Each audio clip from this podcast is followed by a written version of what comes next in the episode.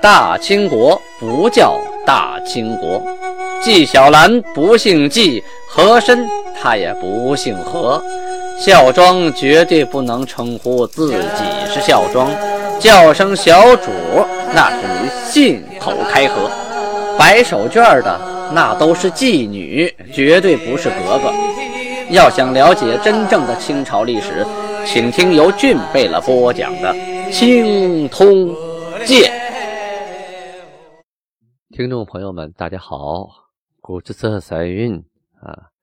我们上次讲到，呃，清太宗皇太极天聪九年农历的五月份啊，四个大贝勒和硕、摩尔根、代庆贝勒，就是多尔衮和岳托贝勒、萨哈林贝勒、豪格贝勒大贝勒抵达了察哈尔汗之子额尔克孔果尔所部啊。居住的托里图这个地方，没有直接进攻，派人呢啊，先套套近乎。毕竟啊，察哈尔部有很多已经归附了金国，这些人都沾亲带故，好说话，蒙语也都沟通起来也不是问题。本来就一家人嘛，啊，派了几位，这几位啊，都管这个太后啊叫姐姐啊，都是苏太太后的弟弟们。他们要带去的话是什么话呢？是奉函谕旨，金国诸贝勒率大军来取尔等，秋毫无犯，就是不是来跟你们打仗的，带你们回去过好日子的。这个南楚啊，领了令之后啊，急忙前往，抵达了苏太太后的营地，向营中之人说呀：“夫人苏太太后的胞弟南楚来也。”就是告诉夫人说他弟弟来了啊！这话没说完呢，这个人急忙回去禀报夫人太后。苏太后一听啊，哟，吓一跳，赶紧呢令随从啊，就是以前呢在叶赫居住的老人啊，住过住在过叶赫的人，肯定认识我弟弟啊，去看看是不是我弟弟来呀？怎么这么，我在我都离开叶赫这么多年了啊，怎么还有还有人来看我呀？这个人随从一看呢，回来禀告夫人说：“哎呀，就是您的弟弟呀！”这个夫人呢，顿时老泪纵横啊！哎呦，多年不见亲人了，颤颤巍巍呀，出了帐篷，哎，迎接自己的弟弟。弟弟啊，向姐姐行了抱剑礼儿啊，这是女真的老礼儿啊。他们前面解释过，单腿跪地，抱住姐姐的腰。用头轻轻点住姐姐的前胸以下，姐姐也扶着弟弟的肩膀拍呀，哎呀，想念呐！同时赶紧命令自己的儿子啊，额尔克孔果尔带着手下啊，栽桑啊，去迎接，就是女真国的各个大贝勒啊，呃，女真国的四个大贝勒呀，列了大旗，整理好队伍。击鼓鸣锣，咚咚咚咚咚，嘟嘟嘟嘟嘟，而且吹的大喇叭啊，就那唢呐，啊啦啦，还这个气势啊！别的不说呀，就这个阵势啊，那个鄂尔克孔果尔一看也吓碎了啊，那肯定是往好了聊啊！大家一起呀，向天叩拜啊，拜长生天，拜完了之后啊。这个四大贝勒啊，就是多尔衮、岳托、萨哈林、豪格，跟察哈尔的这个额尔克孔贵尔互相跪拜。额尔克孔贵尔呢，还向四大贝勒行了抱见礼啊。行完礼之后啊，众人就够奔太后的营中。太后啊，出营啊，大家会见寒暄了以后。啊，请这个金国的各个贝勒进帐篷居坐，这可是个大帐篷啊，那坐几十人没问题呀。当时呢，这个多尔衮啊、岳托呀、萨哈林、豪格呀，他们私下里商量了，我们带这么多队伍来，是吧？那对方难免不生疑呀，怕我们抢他们、杀他们，是吧？干脆吧，我们提出来，咱们对天盟誓啊，向天发誓。哎，双方这一拍即合，于是呢，这几位啊，首先跪地啊，对天盟誓说：“我等上对额尔克孔果尔心怀恶念，天地责我。我等既经发誓，尔等不信，仍怀逆心，则天地责尔。就是说，我们绝对不会对你啊使什么阴招啊。如果有什么坏想法，老天爷收拾我。但是我们现在已经发誓了，如果我们发完誓，你们不信啊，还怀着那个反叛之心，那老天爷要要责罚的就是你们了。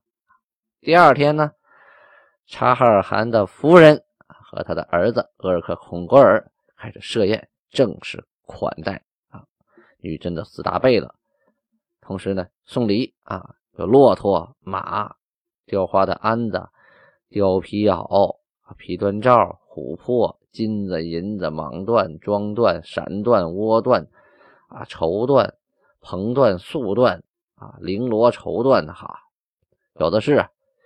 这个当时呢，这个四个贝勒呀，把驼，就是骆驼，还有马都退了回去。这个东西啊，将来你们行军路上还会用啊，迁徙路上还会用。其他这些礼物，我们就收下了。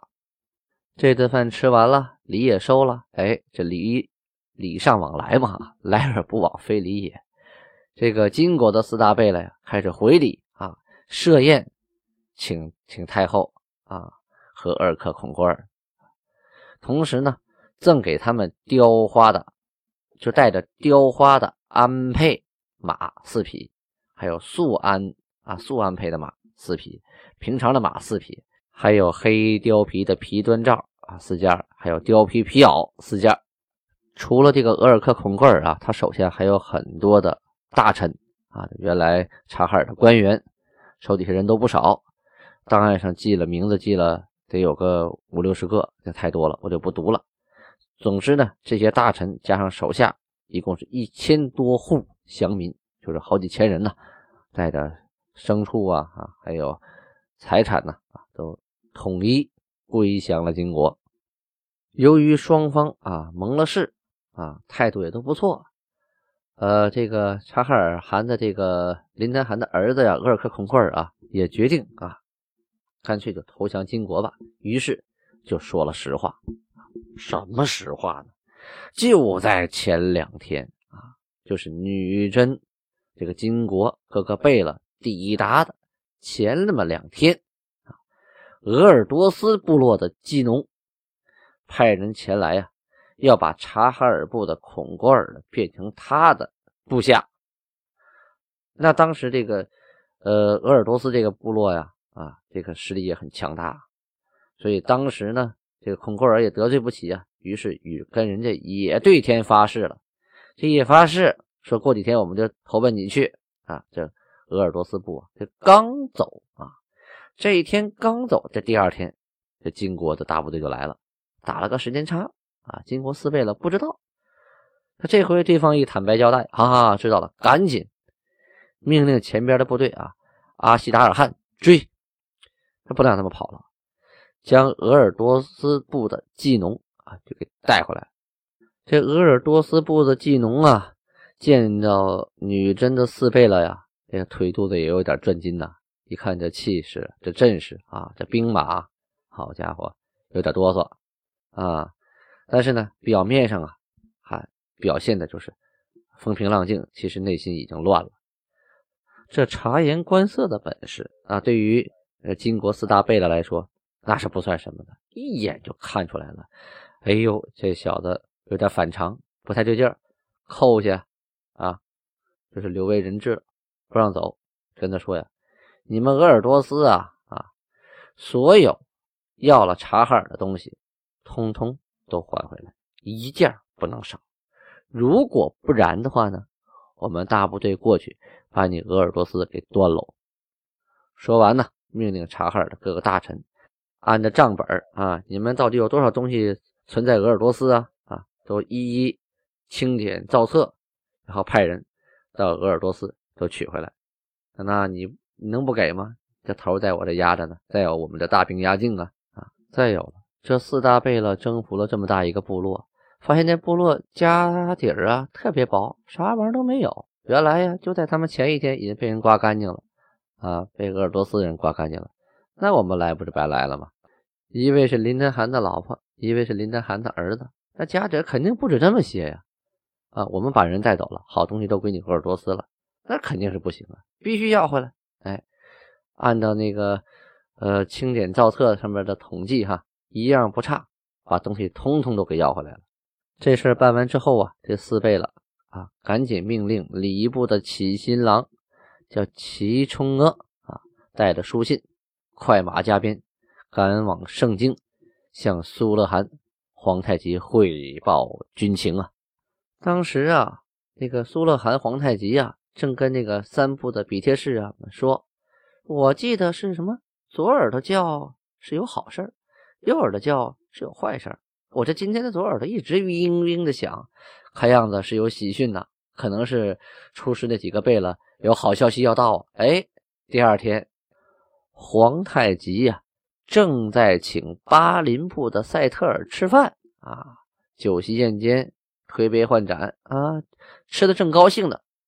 忽然呢，有人来报说：“报告函呢，说出师察哈尔的摩尔根代清贝勒、岳托贝勒、萨哈林贝勒、豪格贝勒派人来报信来了。”哎，韩一想，又有好消息了，赶紧宣他们上来。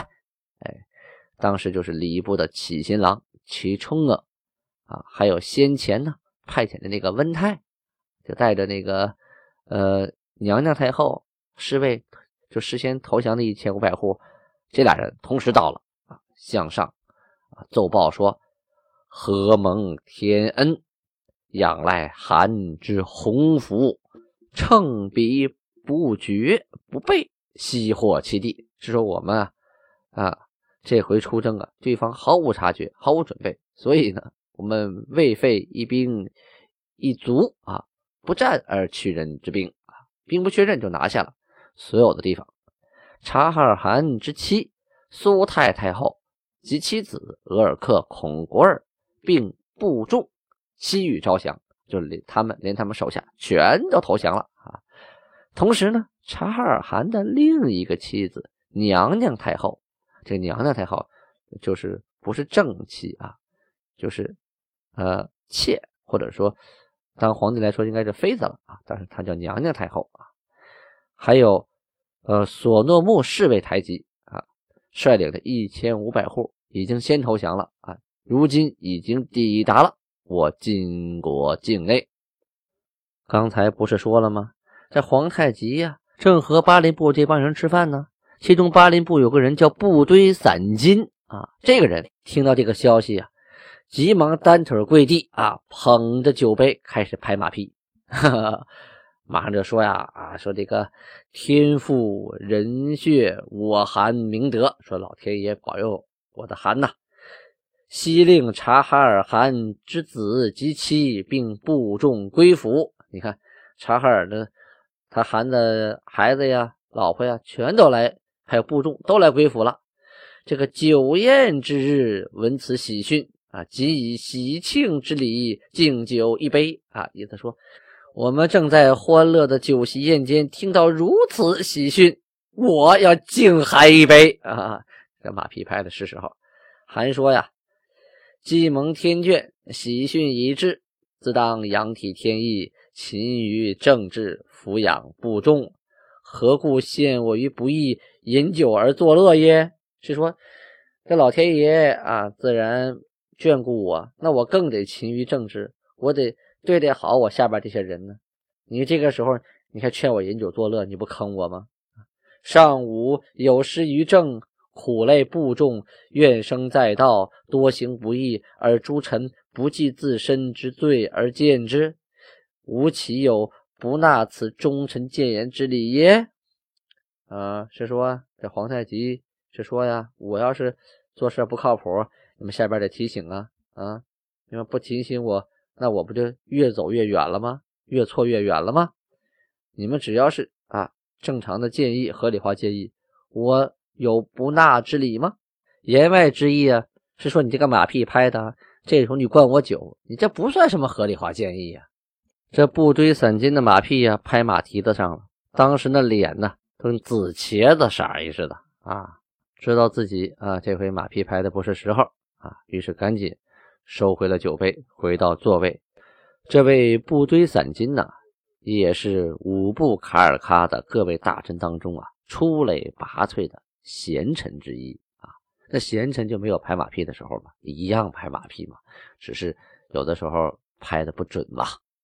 礼部的启新郎齐冲啊，还有这个温泰这两个人呢，除了汇报情况，还各自带来了一封书信。这封书信是谁写给谁的呢？是阿鲁卡尔喀。这个部落啊，想给皇太极的一封信，但是呢，他们是托人交给的啊。他托给谁的呢？他托给啊察哈尔的索诺木侍卫台吉啊。正好这个这回台吉归府来，就带这封书信来了。后来这个阿鲁克尔喀怕他们信传不到啊，而且还给了察哈尔汗之妻舒泰太后和他的儿子孔贵尔啊，也同样的信。这两封信呢，这回都到了。信的内容是这样写的啊。马哈萨玛蒂塞陈汗吐谢图汗塞陈基弄为首的大小诸贝了，这是说他们自己说自己的名字啊，叫马哈萨玛萨玛蒂塞陈汗。这个这个蒙语或者是其他地方语，或者用汉语读起来就好拗口啊啊！好，下面接着说哈，他们怎么称呼皇太极的呢？仅。尚书水滨六十三姓诸身部苏乐汗，哎，他们这个皇太极是这样称呼的啊。水滨就是河边上啊，六十三姓，说他们这个下边部落姓氏有六十三个啊。诸身部苏乐汗，我等所以上书者，唯在韩必以广布大道及名扬四海为贵。故愿共求普兴道法之美名。